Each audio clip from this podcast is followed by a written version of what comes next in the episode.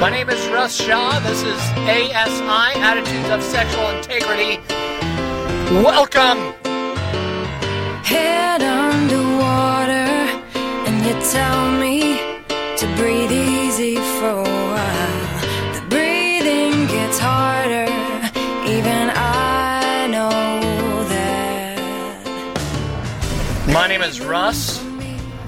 That was uh, music. That was some music for you there. Uh, if you, I don't know if you like rock music or what. Do you?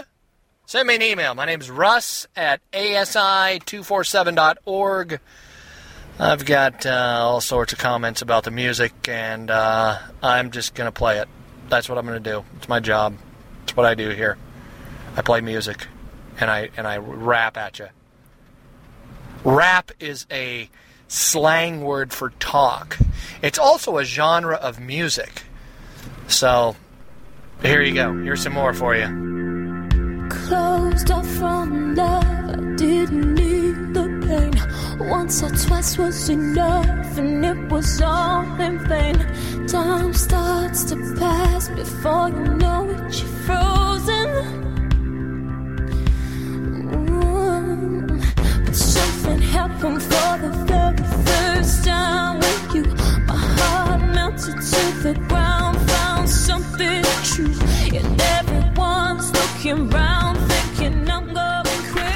Both those songs are songs that are on the charts today. They're on the top uh, top 10 charts, Billboard charts here in the United States.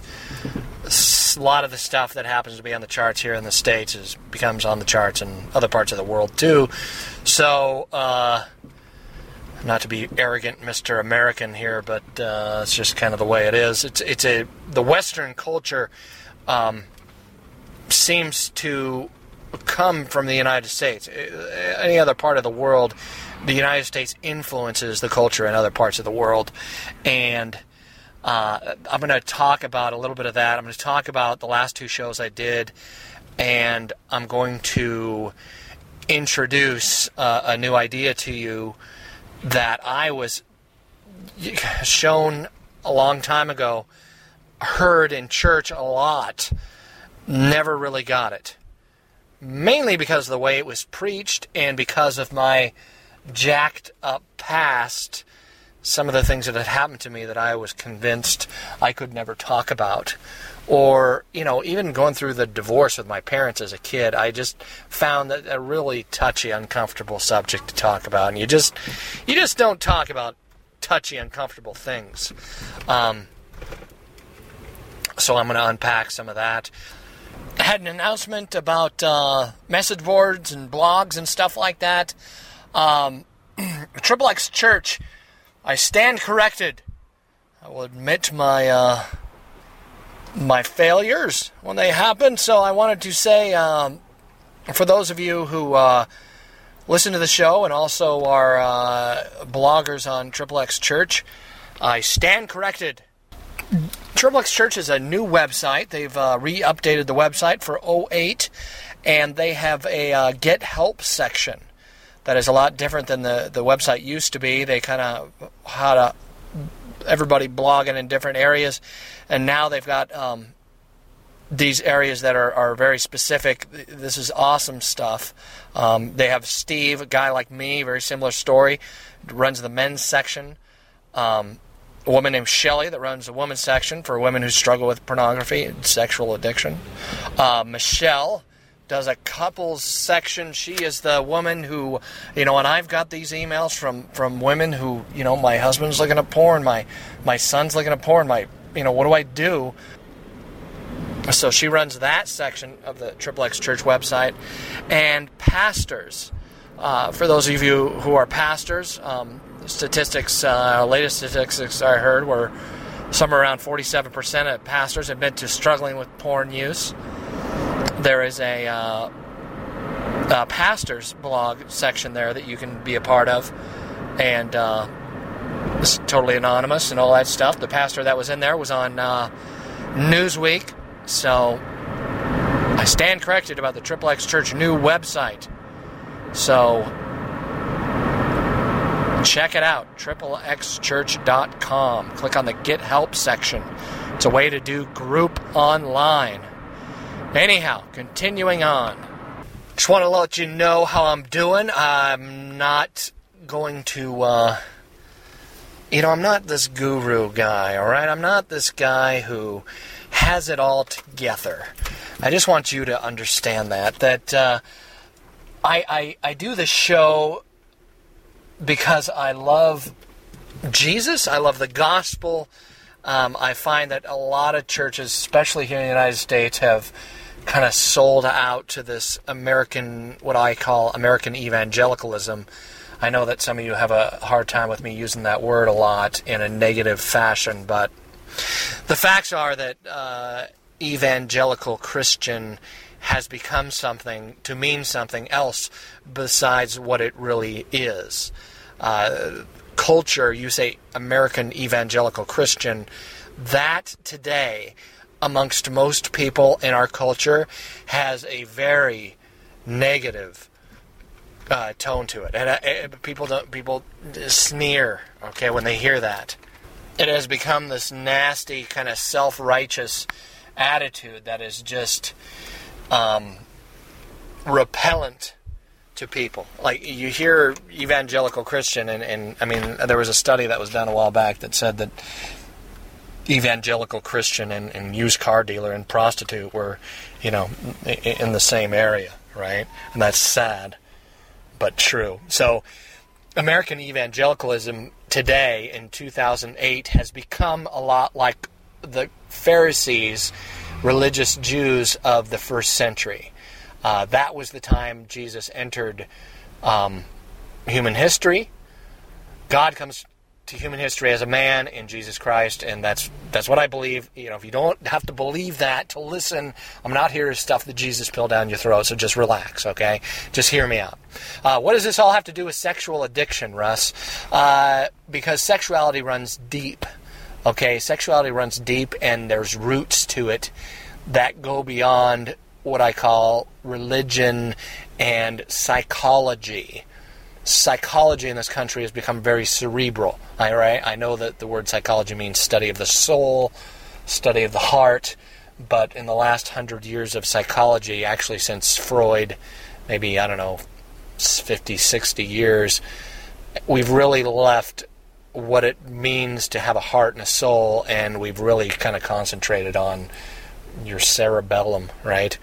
We've concentrated on brain waves and, and chemicals and sexual, you know, drive, and that drives everything. Or, uh, you know, you don't make enough money, so that drives everything, and you're broke, and you can't have the things you want. So, I mean, just selfish kind of psychology. Because here's the thing a sexually deviant heart, right? Um, addiction, sexual addiction,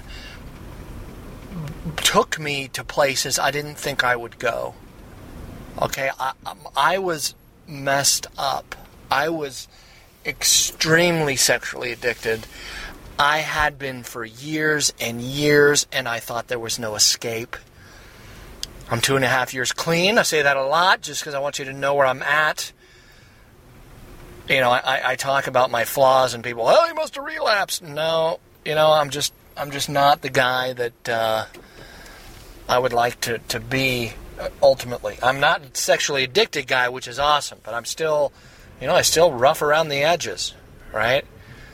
That's what I talked about in the last show, where John the Baptist comes to talk to set the way for Jesus and to say that someone's coming who's going to smooth out my edges. And uh, I'm looking forward to more of that, making the paths straight, bringing the valleys higher and the mountains lower, which is a which is an attitude of the heart. Jesus does that. Jesus is the, brings the attitude of the heart, and and that's another thing that I want you to understand about um, about Jesus is this not a philosophical uh, religion thing for me. I don't worship Jesus because he's going to make me a better person. I, I worship Jesus. I, I believe in God. I believe in the Trinitarian. I have a Trinitarian worldview of God, and I and I love God because he's better than than life. He he's better than than you know than my desires. He, he's he's better than all of it. I worship Jesus because he's not because he set me free from the law of sin and death, but because he is better than life. So I hope you can wrap your mind around that too. Because I have been, uh, I talked a little bit about what's called in this country the prosperity gospel, and I want to touch on that because I know there's a lot of you that are in churches that are, um, quote, prosperity gospel churches, unquote. And that story by Spurgeon really uh, helps explain this better. I'm going to tell it again. This will be third time I told it.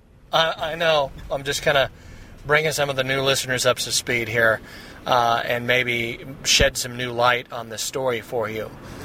Uh, Charles Spurgeon was a uh, pastor back in the 1800s. It's funny, there was a, if you go to my website, asi247.org, click on the links tab, you go to the links page, I have uh, what's called uh, the sword and the trowel which was a, a, passage from Nehemiah. These guys are building while they're fighting at the same time. That's what I want you to have that attitude. You're building your new life as you're fighting your addiction. Um, great analogy. Uh, Spurgeon was uh, the guy was gifted, very gifted, very talented with his uh, his words and his metaphors, and very influential guy who preached the gospel kind of kind of edgy too for that time. But he was probably the first uh, first mega church guy, I guess you could say. He had a, a, huge following of people back in the 1800s subscribed to this uh, this newsletter type of thing he did called the Sword and the Trowel. Anyways. He uh, he tells this story about a guy who a guy who's got this little farm, right? It's right outside the castle, just you know, just next to the moat. There, he's got this little farm, and he he's got a couple goats, you know, and he and he grows food. He grows carrots and he grows lettuce and things like that. And the king every uh, every year or so has this day where you get to meet the king. You know, you can meet the king, talk to the king, um, give the king gifts, whatever you want to do. So the king meets with his people on this day, and uh, the farmer comes in and, and he's uh, he's grateful to meet with the king. Right, this guy's got a a grateful heart.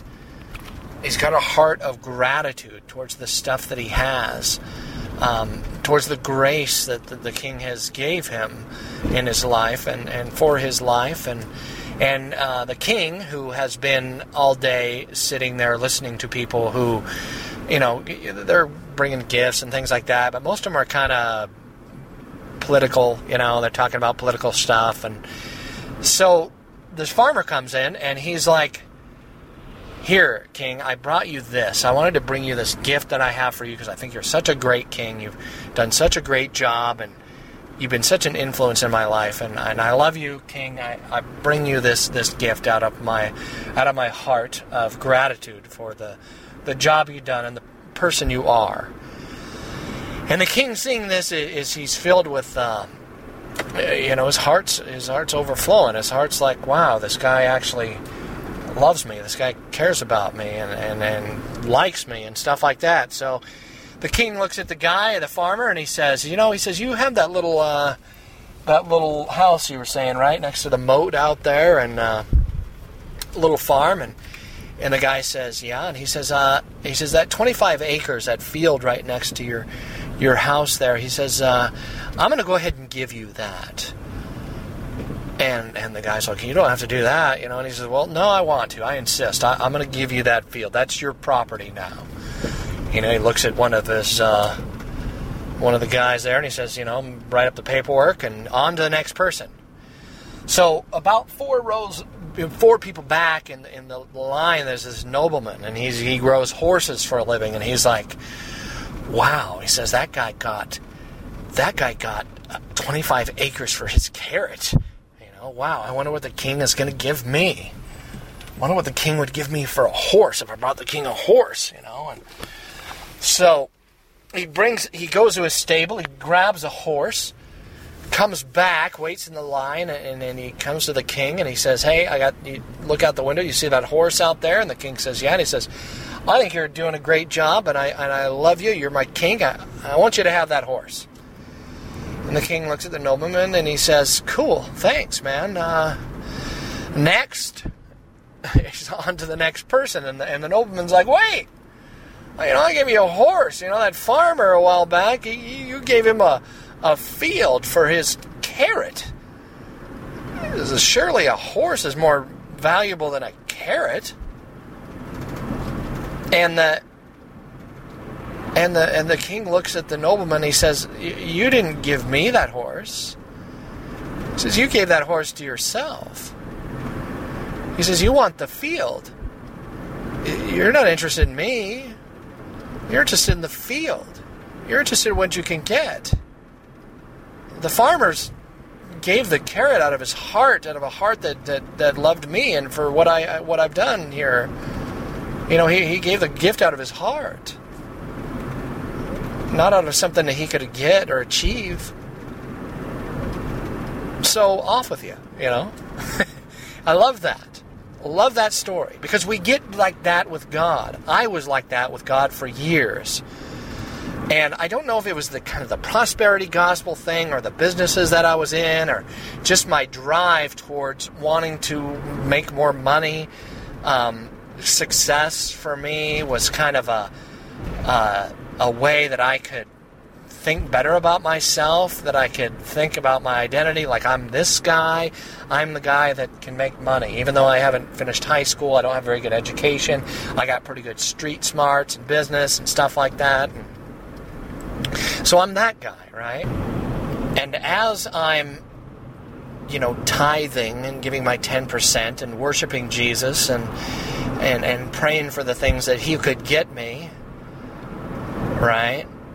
While this is going on, in the background, I had this root growing.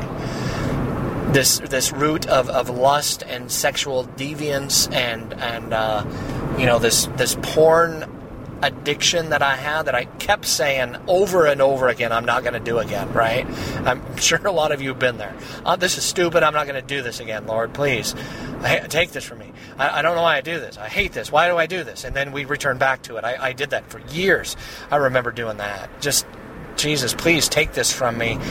Then I would return back to it. All the while, I'm building this identity, this person that I am, um, you know this this uh, the success guy or this guy who can make money and I want to make more money so I can spend more time with my family, right? I had that I had that attitude. I wanted to to do that. I didn't want to work 40 hours a week so I could spend more time with my family. I had more time with my family and I love my family and I made decisions based on trying to make a better life for my wife and my kids. In my in my surface identity, in my psychological identity. All the while, this little addiction, little addiction, I say, tongue in cheek, I got this little thing, I got this uh, addiction that's eating away at me. And one day, like I said in my testimony, um, it got deeper. It got darker got darker than I thought it would get. I talk about the time I picked up a hitchhiker. I thought she was a hitchhiker. I thought she was a hitchhiker. And I, and I wasn't going to have sex with her when I, she first got in the car. I thought, you know, oh, I figure out what she was. She was a prostitute. And I'm like, yeah, I, I don't do that. That's not who I am. I wouldn't cheat on my wife right? I'm this guy. I'm the success guy. I'm the guy that's selling pizza and making three, four, five hundred dollars a day. I thought I was pretty cool. And and I'm not that guy. At that time I was doing pretty well financially with my little pizza deal that I had going. And then she started to, to sell me. I think that's why they call them hookers because they, they have a hook. They, they bring a hook with them, right? I heard a guy say that the devil tempts us with the bait and we don't see the hook. And we don't see the hook underneath the bait. And the hook for me was years before with pornography, with that glimpse, with the with the variety that my sexual uh, appetite had become, because my object of beauty had no longer become my wife. It was, but she was a part of the variety, right? My my object of beauty not was no longer my bride. It had become um, a lot of a lot of a lot of this had to do with the culture too my object of beauty became all those images that I had been looking at. I heard a psychologist talking about this that when we have an orgasm, a brain chemical is released, and we take a picture of whatever we have an orgasm. At that moment, a brain chemical is released in our mind. We take a picture of whatever we see at the moment of orgasm. And I think for a lot of us, that becomes and builds inside of our psyche, becomes a part of our pathology 12 steppers use, love to use the uh, behavior as the disease. I want to look at what why. I want to look at why. What pathology is a word, a psychological word is like goes back to pathogen. What are the morbid thoughts and attitudes that get inside us that, that lead us to our disease? I hear guys who enter, you know, recovery and they look at their wives as the problem, right? They start to do like what I always talk about we, we shouldn't be doing, which is blaming other people for our pathology, for our disease. Um, and it's funny how, oh, if she just lost weight, if she just gained weight, if she just would, would you know, look better for me. Um, none of that's true, okay? None of that's true. I, I, I've talked to guys who are, you know, their wives look like supermodels and they're, they're sex addicts Okay, that, that's just not your wife looking like a, a supermodel or some woman in, in one of your porn movies. That's not going to cure you of your sexual addiction. It, it's it's variety in your heart because she'll get boring to you if you're a sex addict. It's not her fault. Okay? It's not her fault. The facts are the hook is dangled in front of us and we take the bait.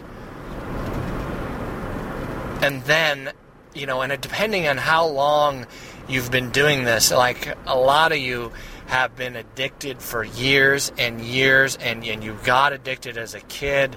Uh, I've had emails from from a lot from teenage girls. Okay,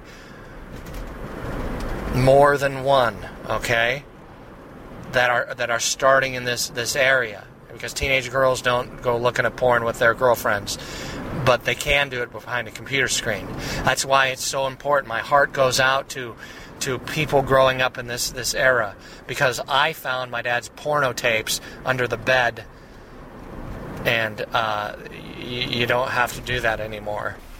One thing I love about the Bible and why I'm writing my book and and trying to uh, engage the culture with really looking into their heart because I think a lot of people don't understand the Bible because they don't read it from a heart level. Um, the word sin can define broadly hundreds of terms used in psychotherapy. Okay? Hundreds of them. Um, one of the terms I like that psychotherapists use is the inner child. I don't know if anybody of you have ever heard that. Uh, this is a, a term that can refer to the heart and the soul.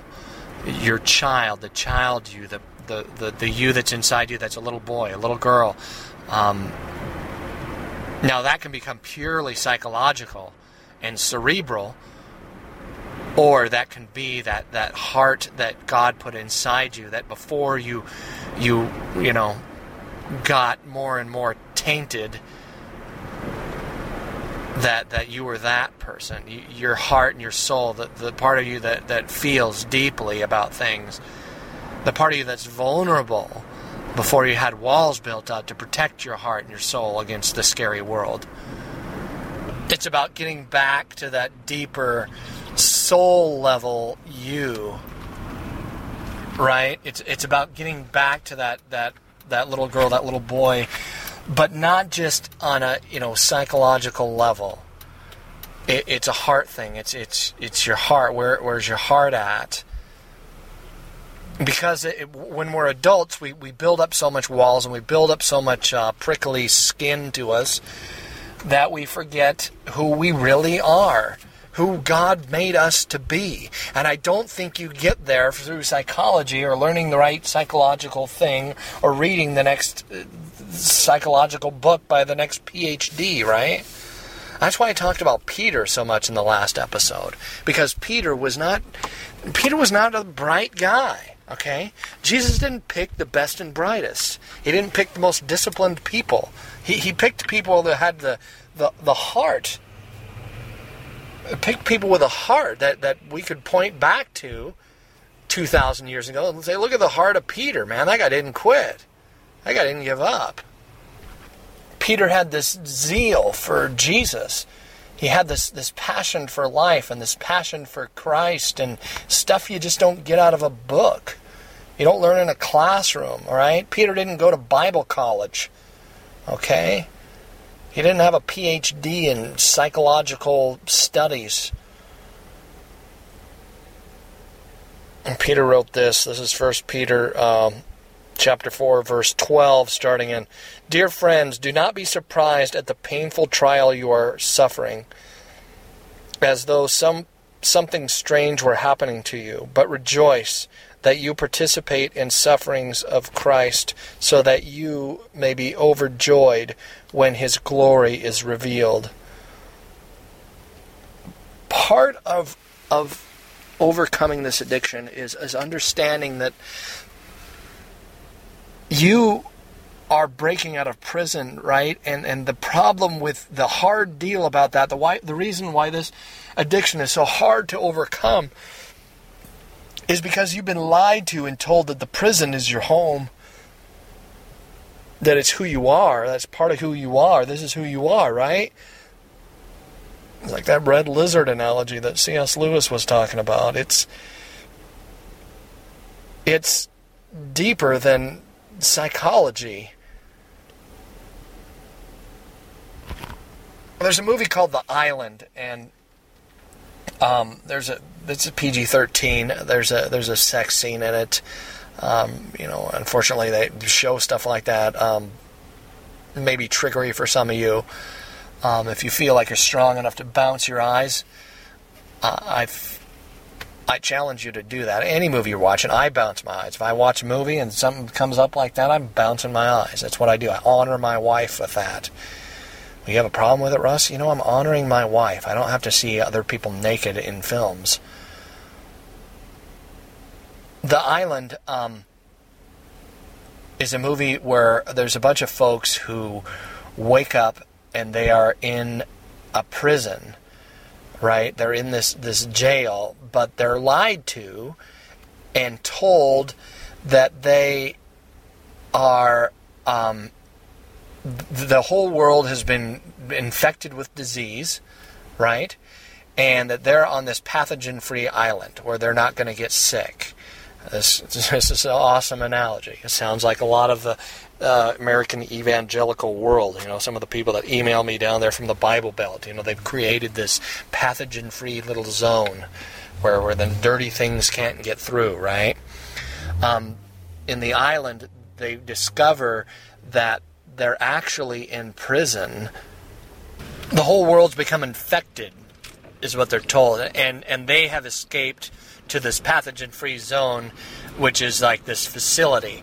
And outside of the facility, um, they can see this island. It's like a tropical island, and they, there's ocean all around them. And they, you know, they're told that they're in this place where they're being kept safe, where they're uh, you know they're they're pathogen free because the rest of the world most people have died and they're the lucky ones, right?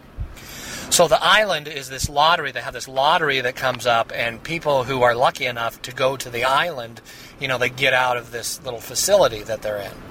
It's a little prison type of facility, and they're all excited and woo, I get to go to the island, you know. And um, later on in the film, the the main character and some of his friends, um, this guy's having dreams.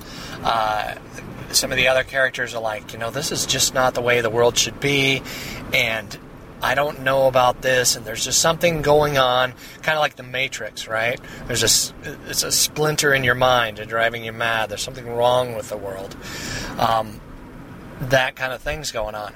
So the the lead character he finds his way into this, uh, you know, the back room of the facility that they're in, and he meets this other guy and and uh, a guy that works, you know, in the real world, and he discovers that. Uh, the island, the people that go to the island, they don't go to any island.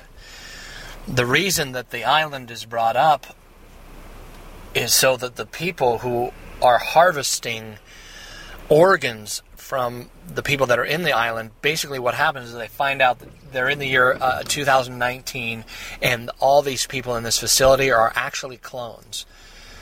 And they are harvesting their organs to be. Um, for for other people, like an insurance policy, like for you know, like you're a football star and you you buy yourself a clone that the the people are told that they don't have feelings or anything, they're just a clone, and you know you harvest your body parts from when you need them. So, going to the island is actually uh, death, is what that is, and that's a great analogy to idolatry, right? What are we putting our hope in? And it's funny, this guy who plays like the devil character, he says, Well, you know, we tried to make these mindless clones, these people who were like vegetables, but they just kept dying. So we had to have them have some cognitions. We had to have them have a conscience and, and a, a cognitive uh, uh, feeling, caring, you know, deal. And they, they built them a false uh, past and stuff like that. And they grew these, you know, human adult-sized clones. But it's funny, the, the lead character says, well, we had to give them hope. We had to give them hope in something, or they would die. And what do I say on the show? You need uh, people need four things to survive. They need food, they need water, they need shelter, and they need hope. So the hope was a false hope that they were uh, they were going to this paradise and the paradise actually was a hospital room where they murdered them for their body parts. And I'm not going to tell you any more of the film. Go ahead and watch it. Unless you're in that uh, compulsive phase of your addiction, then you're you can uh, use this as a uh, motivator to be able to someday watch that film, be able to bounce your eyes. okay, because I don't think we should be living in the pathogen-free zone. Because I think that we should be in the in the uh, culture and uh, engaging people in it. and I'll say that too. That this is and this is a part of your recovery. And this is part of the gospel. Jesus does not want us in little uh, pathogen-free zones where we're not talking to the other people. Because that's idolatry too. Because Jesus died for those people. What does Jesus tell the disciples? He says I'll make you fishers of men all right he wasn't giving them a job to do or some kind of a, a purpose for their life kind of a self-help Tony Robbins thing no that's part of the gospel that we get to reach out to people that Jesus died for that people are more important than our stuff Okay? So, you getting a little bit of culture and understanding the culture around you a little bit is important. I go to Mars Hill Church in Seattle, and part of Mars Hill Church's uh, mission statement is uh, based on the book of Acts, where Paul goes to Mars Hill. And he sees all the idols, and he's, and he's moved to anger at first, but he, he loves the people. He has passion for the people. He, he loves the people in the culture, so he looks past the idols and, and, he's and he's searching around and looking for something. He finds this this uh, uh, inscription with a bunch of you know lambs and stuff, and people are sacrificing to this um, idol of the unknown God. And Peter, I'm sorry, and the apostle Paul uses that, and he says, "I know who that is. I know who the unknown God is. Let me tell you about him. His name is Jesus." and goes up and, and he starts talking to all these intellectual types at Mars Hill. And Mars Hill Church has a similar mission that we're not supposed to be in the Christian ghetto. that we're supposed to be engaging and talking to people. There's another uh, another concept that I, I heard from uh, a couple of different pastors talking about this. Uh, John Piper, who uh, Pastor Piper, I, I don't agree with everything he says. I like him. He's a great guy. He's got a great ideas. He's got a great intellectual mind. And uh, Matt Chandler, who I talk about a lot on the show, uh, pastor down in Texas, talking about Christian hedonism. Okay, hedonism is the pursuit of pleasure at all costs. All right, that's that's what hedonism is. Um, talking about being a Christian hedonist, that engages people. That gets people's wheels turning in their mind. It's also kind of a prosperity gospel. Okay, I'm not all anti prosperity gospel. I wanted to, to, touch on that as well. Uh, the prosperity gospel, when it is focusing on the field and not the king, is evil. It's idolatry, and there's a lot of it out there. And I am opposed to that 100%. I think it is sick. Okay, Africa, eh, eh, some of this prosperity gospel, because of uh, people like are on TBN uh, talking about, you know, you give Jesus 10% and he's going to give you, pay you back in return, kind of a thing. Uh, there is some truth to investing and some of the metaphors in, in the Bible on investing and stuff like that. But th- those metaphors go deeper than just money. All right, sex and money are very close and they have roots and they go down into your heart. And Jesus said, What you put your money in, where your treasure is, your heart is also. Okay? So the prosperity gospel is not necessarily evil. Part of the good news is that we find pleasure in Christ, that worship is putting our hope in God really is where you're going to find the ultimate pleasure. That sex, when it's done right, when you can love your spouse and, and be totally in love with them and have that that oh that uh, security that they love you and they're fulfilled sexually by only you and that kind of attitude that kind of intimacy that happens in in like makeup sex, like I was talking before, the most intense, most awesome kind of sex for a lot of you has been that makeup sex, where you you you you come together and you, you know each other and you you accept her and she accepts you, and then you come together and you make love in that moment of of makeup sex is awesome. That's what I'm talking about with, with Christian hedonism. I had to go through that and really wrestle with that for a while because I, I had a hard time with that when I heard it at first. Christian hedonism? What? I don't know about that. Pleasure at all costs? Yeah, pleasure at all costs. That's what Peter's talking about. When you are going to suffer, all right, you're going to suffer for long term pleasure. Short term pleasure is fleeting. Like I said about peeing your pants to keep your backside warm. Long term, lasting, fulfilling pleasure comes through worship, comes from the Creator who made us, who's not in the creation, He's outside of the creation. He made creation. And He loves us, and He wants us to have that fulfillment and that joy in life. And that's not always going to come from you having a big bank account. And for some of you, that can be the worst thing that can happen to you. All right, I love the heart of a guy like Kurt Cobain. I listen to a lot of his music. The guy's been hurt, the guy's been wounded. I would even uh, venture to say the guy's been wounded by Christianity as well. He wrote a song called Lake of Fire and uh, you know there's some hurt and wounds in that guy from I don't know some church that he went to and heard some of this stuff because he has a he, he has a great soul and a great heart and it is a devastating um, loss that that man did not find Christ that that man did not find that lasting pleasure that he needed in his heart that he kept singing about, that he kept searching for, that this world got him, that all the fame and all the money that he had did not fulfill him. He thought being a rock star, I imagine when he had his dreams, you know, in the early days of Nirvana, they thought that was the island, right?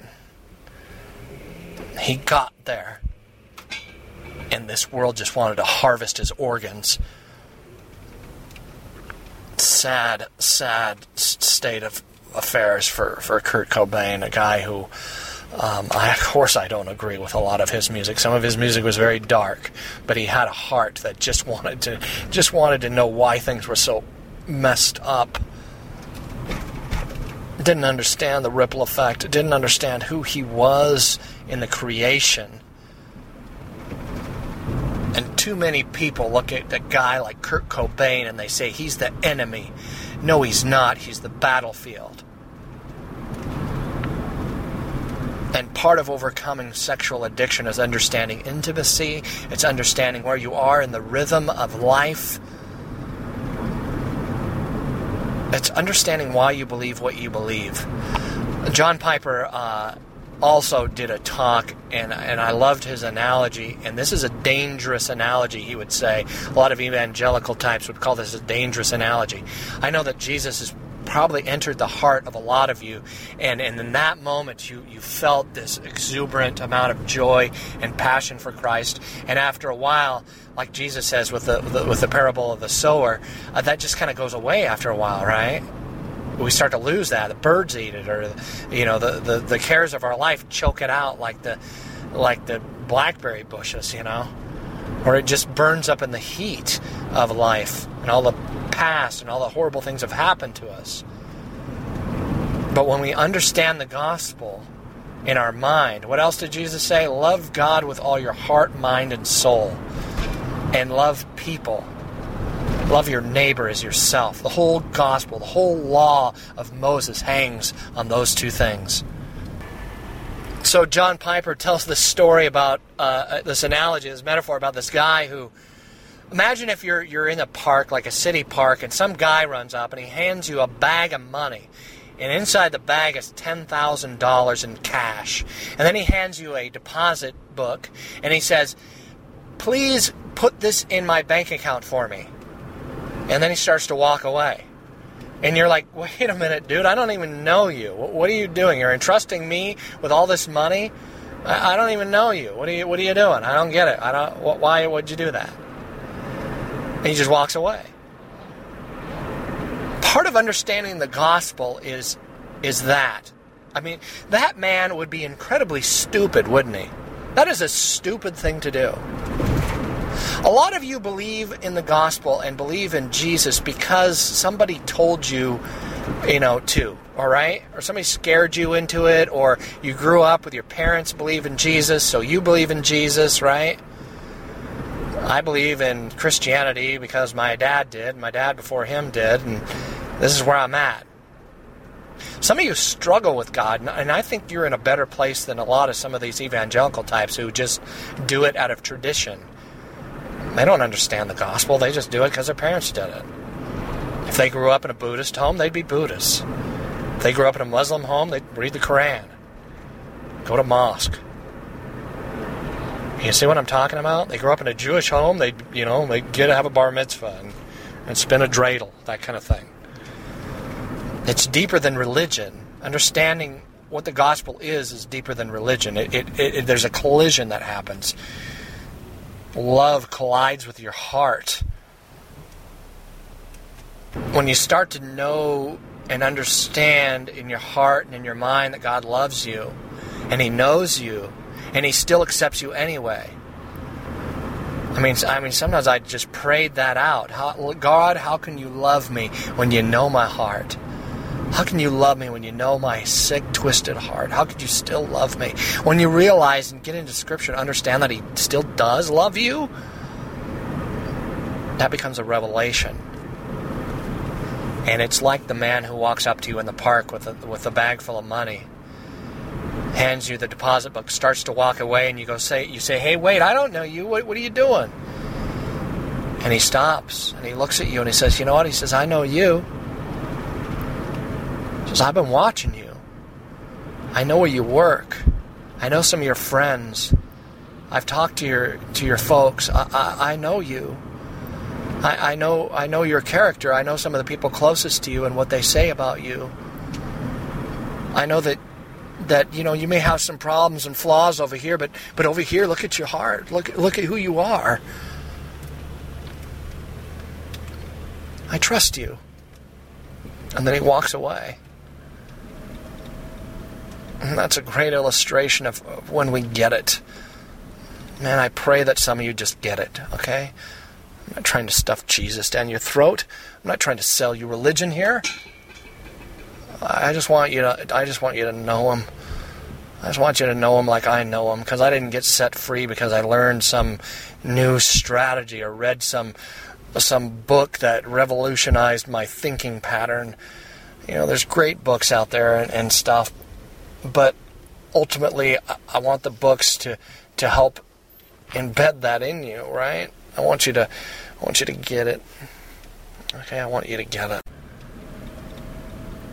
And the reason um, I did that show, that last uh, show, episodes uh, 67, 68, was because I heard a pastor who did a sermon on this, and he, you know, all he did was talk about behavior and how John was talking about their behavior and they need to get right, and if they didn't change their behavior, then they were going to hell. And he didn't mention Jesus, all right? He mentions Jesus when he says that John's there to prepare the way for Jesus and the sandals that he's not, you know, worthy to untie. He mentions Jesus there. But does the guy mention Jesus as, as the carrier of our sin, as the carrier of our shame, as the carrier of our guilt? As our as our savior from our own self-righteous um, just life swallowing choking pride. When we start to look at everybody else without love you know with with without love that's why verse 10 he say you know share what you have with the poor because we can get so self righteous. It's like, well, I'm this guy and I live in this nice house because I did this and that. That is totally the wrong attitude. That is not a gospel attitude. That's not Jesus' attitude. Blessed are the meek, so they should, for they shall inherit the world. Not the rich people that sit on the top of some pyramid and peer down on the, the weak people because they don't have enough self discipline to get themselves out of their poverty hole.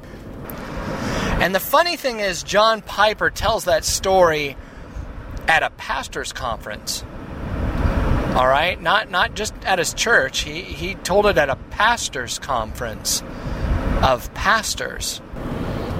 If I do this, then God will love me here. If I if I do that, then God will give me grace over here. All that works based paying God back. God owes me this. We are obedient to Christ because we love Him, not because He's going to pay us back. Not because He owes us anything. He doesn't owe us anything. He's already paid the massive debt. So I tell you those two stories because God isn't honored by us placing our chips, our stack of chips on the roulette table, you know, on the cross, right? You know what I'm saying? Place your bets. Like choose a religion and, and, and cross your fingers and we'll spin the ball, hope for the best. Okay? God isn't honored that way. God wants you to understand Jesus for who he is, not for some religious ideal. I want you to know him. I want you to know that he's good. I want you to know that he cares about you, that he loves you, and you are not alone. This is the last night you'll spend alone. I'm going to play a song here by Skillet. End the show right here. The next uh, series of shows are going to be about the full armor of God. Um, Proverbs 20:18 says, "Make plans by seeking advice." If you wage war, obtain guidance. And hopefully uh, that's what you're doing here, listening to the ASI show. I'm going to go into some wisdom and some guidance that's uh, far older than I am, far deeper than a lot of uh, books and psychology out there. It's from the Bible. If you go to Ephesians chapter 6, 10 through 17, you can read ahead. The next uh, batch of shows are going to be about the armor of God because this frustrated me. I heard a sermon preached on this a bunch of times and I didn't get it, man, and I just got frustrated and I got mad and I got angry with God and I don't I don't understand how how how is this supposed to set me free? I'm going to unpack this for you for a guy who's been through it, a guy who's uh, two and a half years clean from sexual addiction, who I believe I, I'm never going back. I, I have no desire. I'm not going to ever be that man again. Never, ever again will I lock myself away in that prison. It was hell. I'm an ex addict. So, remember, life really is 20% the stuff that happens to you and 80% how you react to it. To that 20%. I love you. Love you all. Keep listening. My name is Russ. My email is russ at asi247.org. If you never told anybody about this thing, get it out of you, man. It's like a virus. It's eating you alive from the inside. Just typing on a keyboard can help. Send me an email. Let's talk about it. Let's get it out of you a little bit. Start to drain, bleed out some of that pus. So again, please, if you've never told anybody about, the, anybody about this addiction, this thing's been eating away at you from the inside out. If you you've never told anyone, please um, go to the website uh, asi247.org, uh, triplexchurch.com. Click on the Get Help section. There's great blogs there. Higher-calling.com. Um, start to talk about it. Start to get it out of you. Start to put it outside of you. Okay, it's inside of you now. Like a like a termite eating away at the foundation of who you are. The website's asi247.org. This is a listener supported deal, man. If you could uh, send a donation, if anything I've said uh, has helped you or anything like that, uh, I would appreciate a donation. I would. It helps keep uh, helps keep the ripple effect going out there. Thanks again for listening. Again, this is Skillet. Last night. Till next time. Bye.